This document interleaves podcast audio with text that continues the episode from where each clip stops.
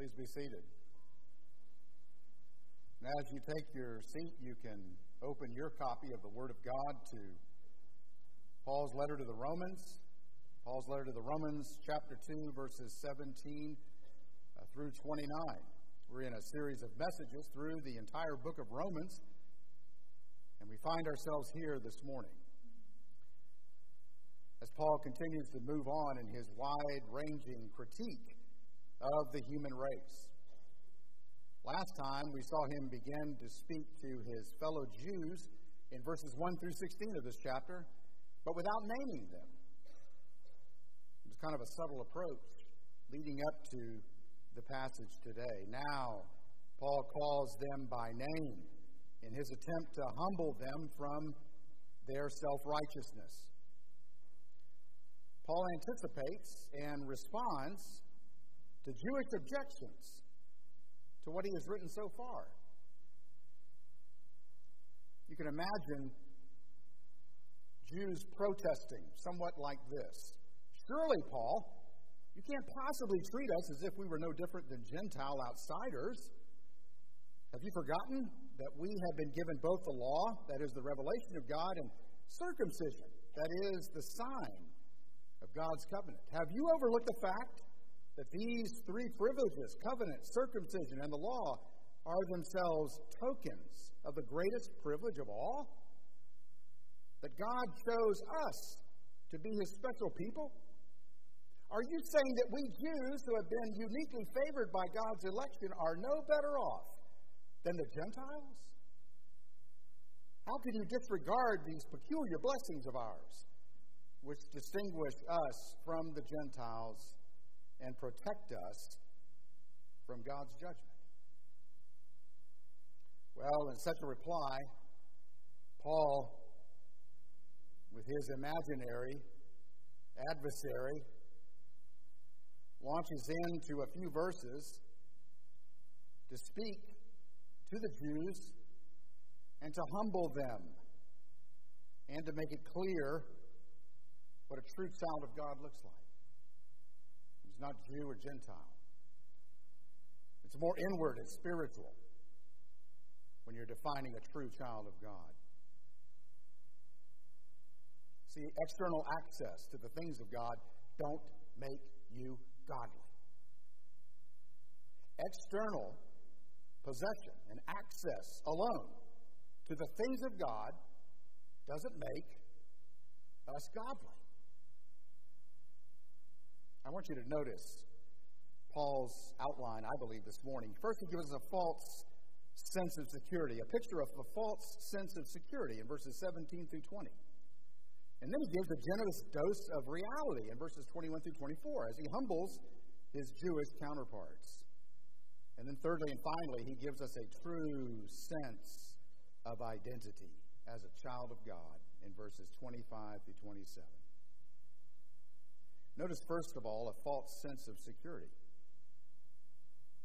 First, they were called Jews. Paul says, You bear the name Jew, which really means praise to Jehovah.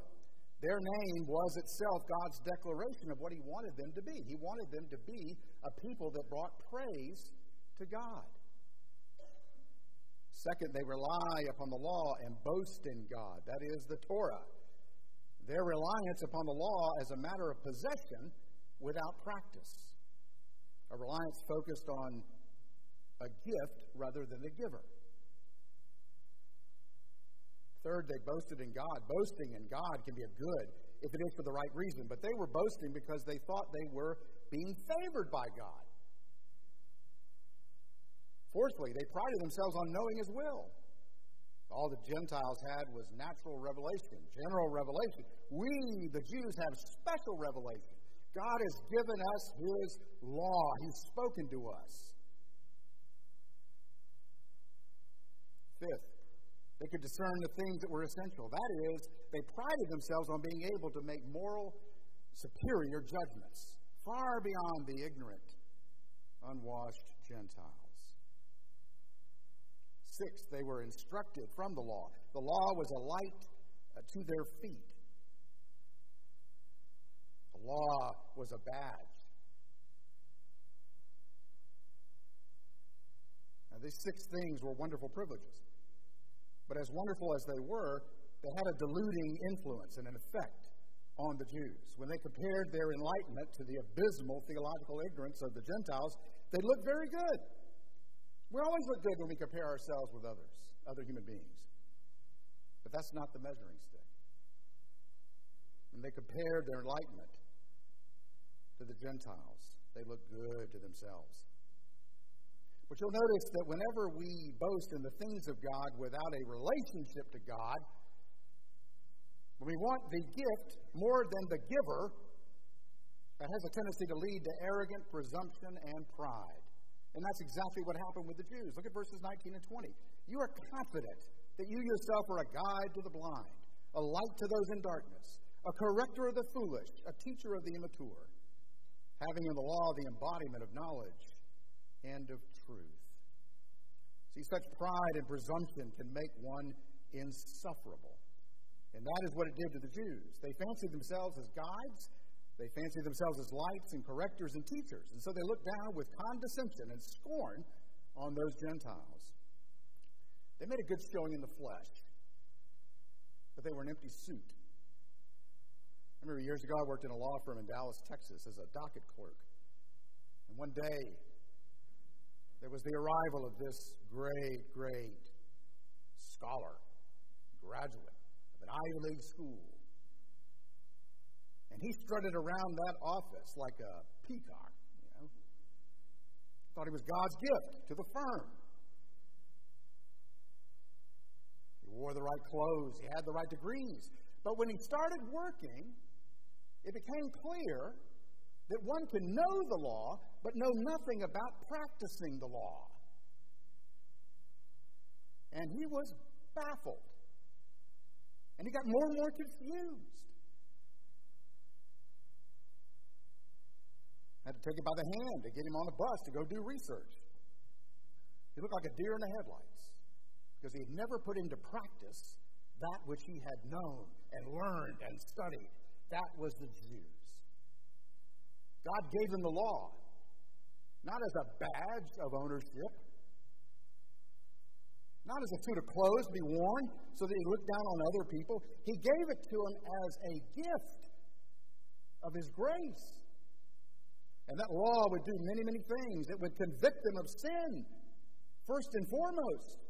You see, the law was God's kindness to say to his people, You need me. You need salvation over and over and over again. Not just from Egypt, not just from Babylon, but most importantly, from a life of sin. You've got to be delivered. And the Jews were so full of themselves and so proud, but they needed to be brought low. This is the teaching of Jesus in the parable of the Pharisee and the tax collector. This is the reason why Moses wrote no less than four times don't think that it's your righteousness. It's because of the wickedness of these people that I'm removing them from you. You don't have any righteousness. Over and over again, God had to drill that home to his people.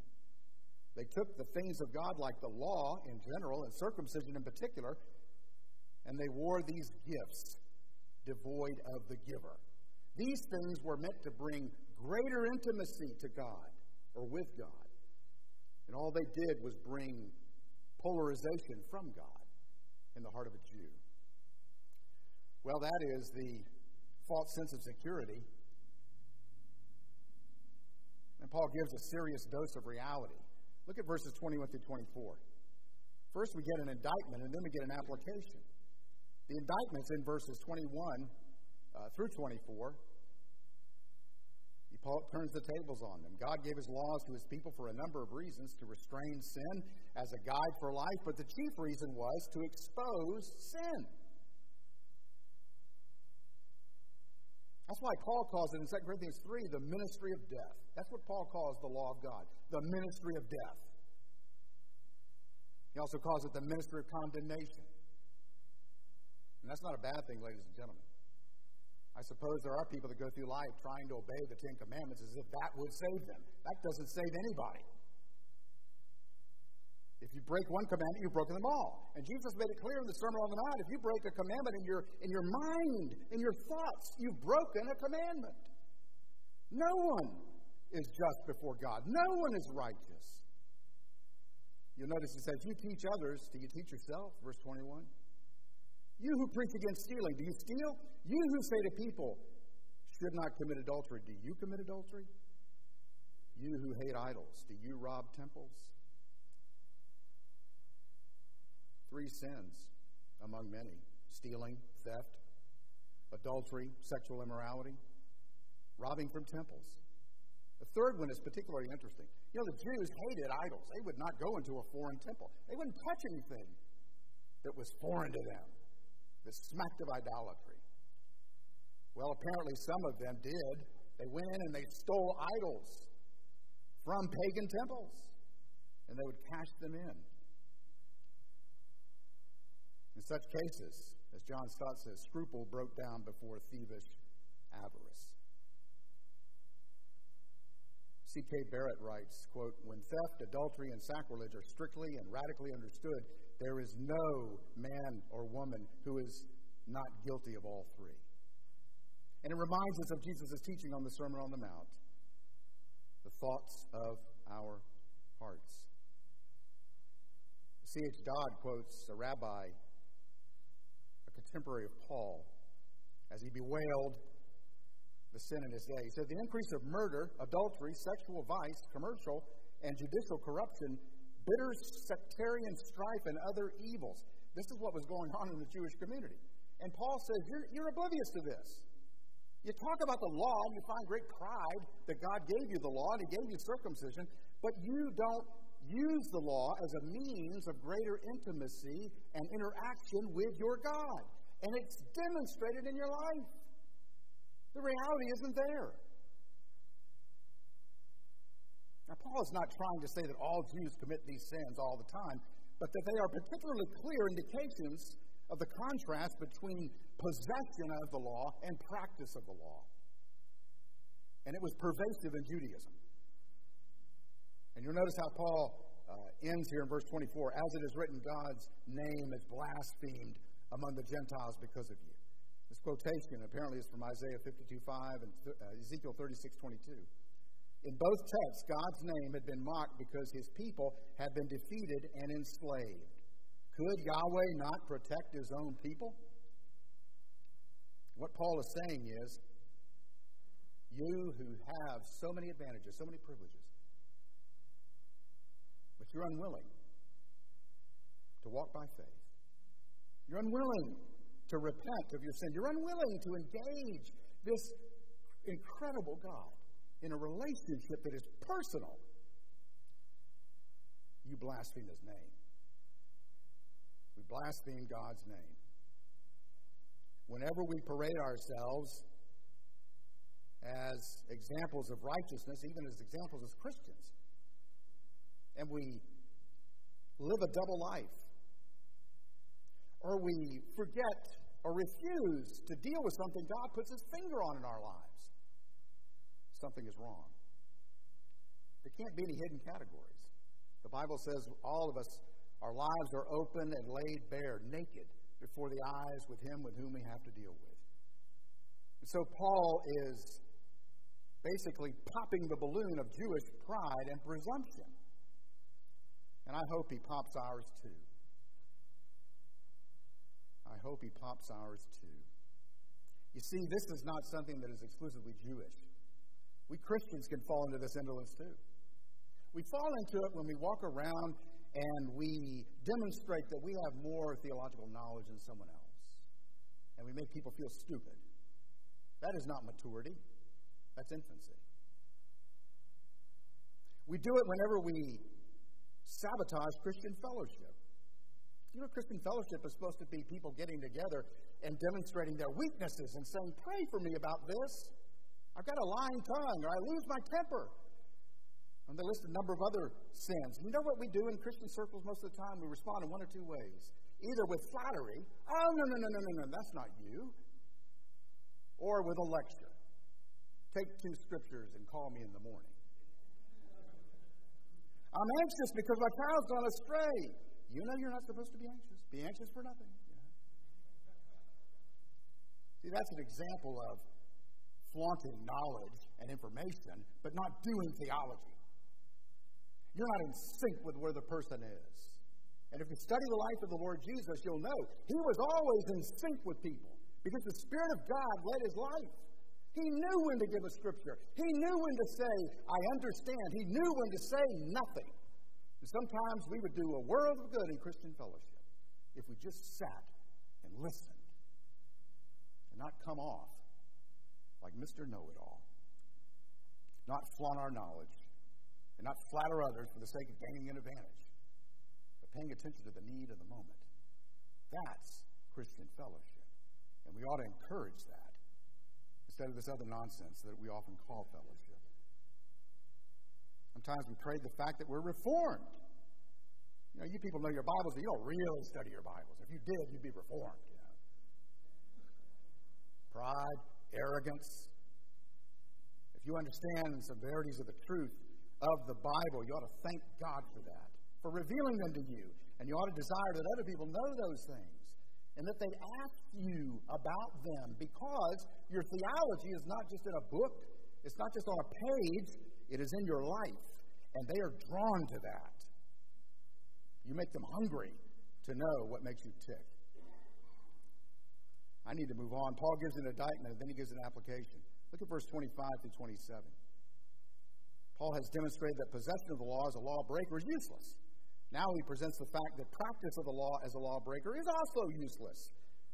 It's not only useless, it can disqualify one from the kingdom. Paul says, Your circumcision, because of your law breaking and boasting in the law, at the same time, your circumcision has become uncircumcision. Now, you want to make a Jew mad, a conscientious Jew angry. Say that to them.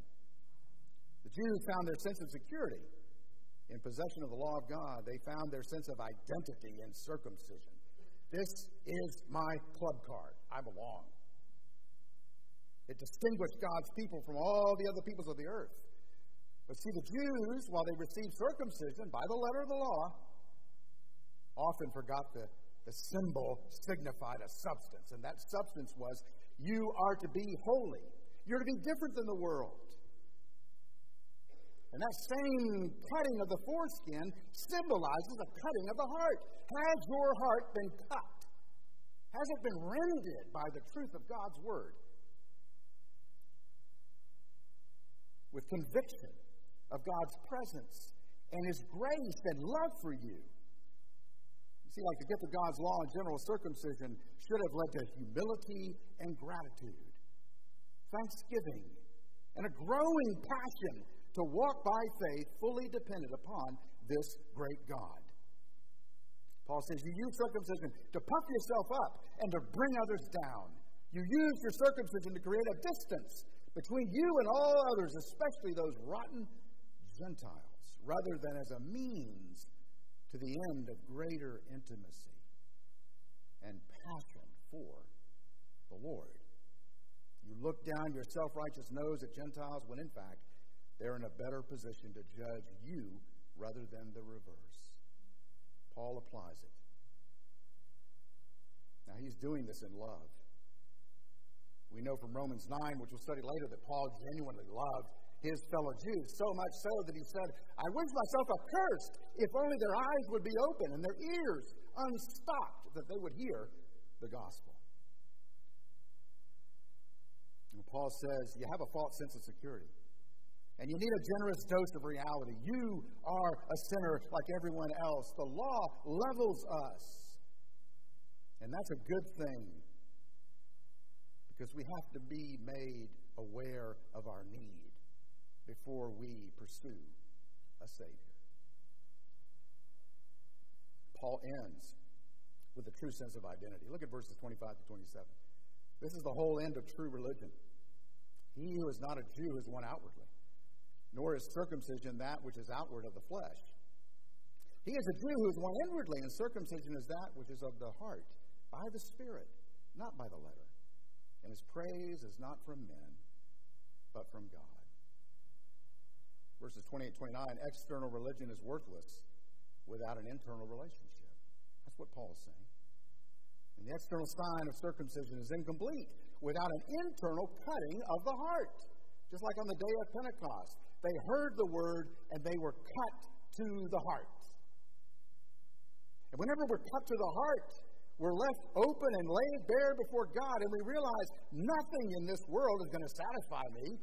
No amount of financial security, no amount of any other form of security is going to really make me feel secure like Christ can. Paul is saying that the Jews, your background, your history, your gifts, don't mean a thing without an internal change, without repentance and faith, without passion for the Lord and obedience. You remember, man looks on the outer appearance. God told Samuel, but God looks on the heart. You know, in Mark 3, Jesus' mothers, or his mother and his brothers and sisters came to visit him while he was teaching. And they said, your, your family's out here to see you. And he said, Who is my mother and brother? And then he said, Behold, whoever does the will of God, he is my mother and sister and brother.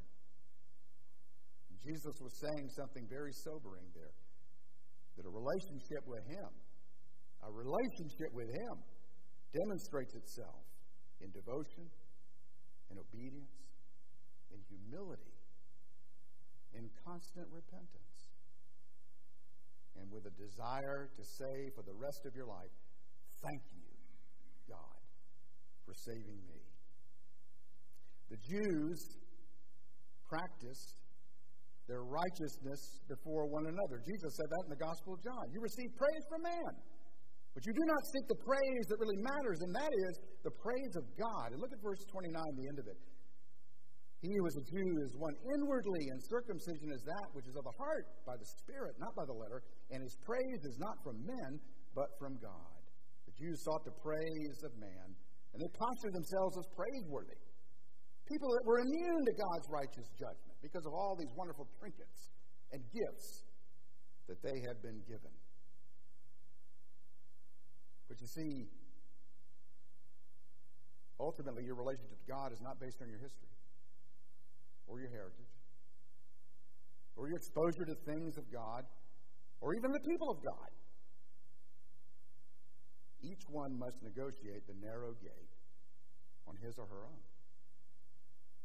Each one must answer important questions honestly. Like this How does my resume read? You know, the first portion of this passage is the exact opposite of Paul's resume in Philippians 3. I was a Hebrew of Hebrew. As to the law, of Pharisee, and so on and so forth, all that self righteous stuff. And then at the end of it, he said, I give it all away. I consider it done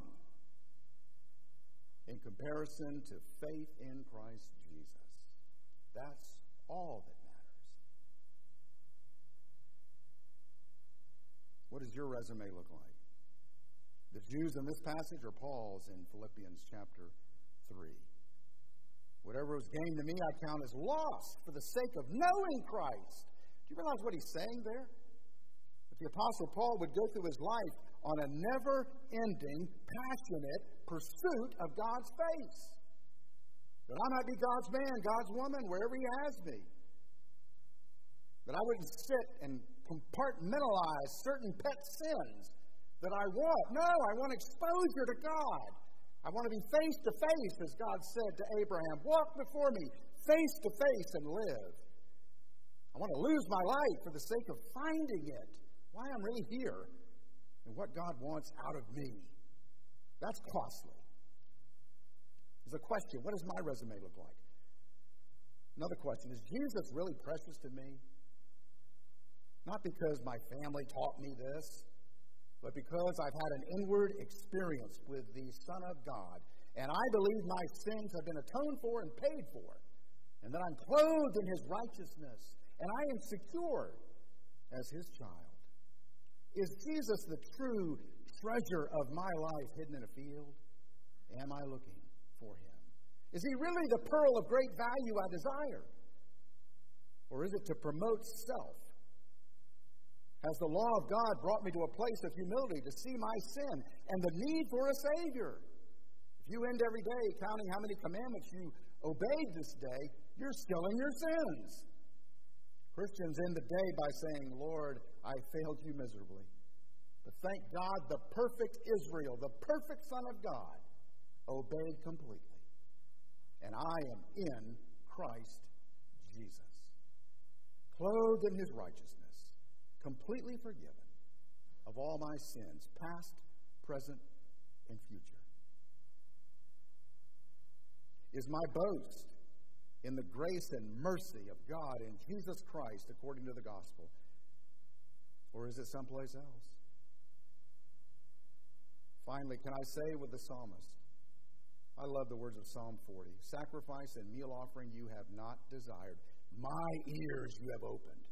The psalmist is saying there that you can do, do, do all day long, but if your ears are not open and there is not a willingness to submit and expose yourself to the truth of the gospel, doesn't matter what you do. God wants an open ear and an open heart. And the psalmist ends by saying, Behold, I come, and the scroll of the book it is written to me. I delight to do your will, O my God.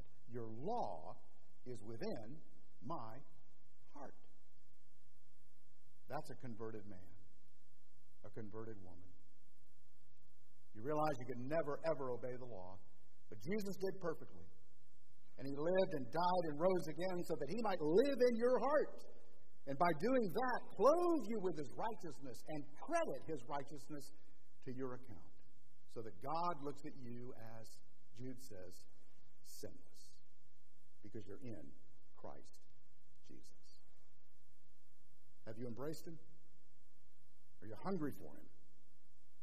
Are you letting any sin get in the way and block your fellowship with him? Any encumbrance? Keep him out. Throw it away. Lose your life, and you'll find it in Christ Jesus. Let's pray together. Heavenly Father, we thank you for these words. They're sobering words. And they're not just for Jews, they're for all of us. Lord, help us to see what we need to see in our guilt and sin. Help us to rejoice in our hope in you. For you save us by your blood and your grace and mercy. Lord, make our relationship with you vital and a priority. For those who have never known you, I pray that you would do what only you can do is open hearts, open eyes, and invade hearts and lives in the gospel. Lord, do all these things and more, and we'll give you the praise and glory for what you will do. And we make our prayer in Jesus' name. Amen.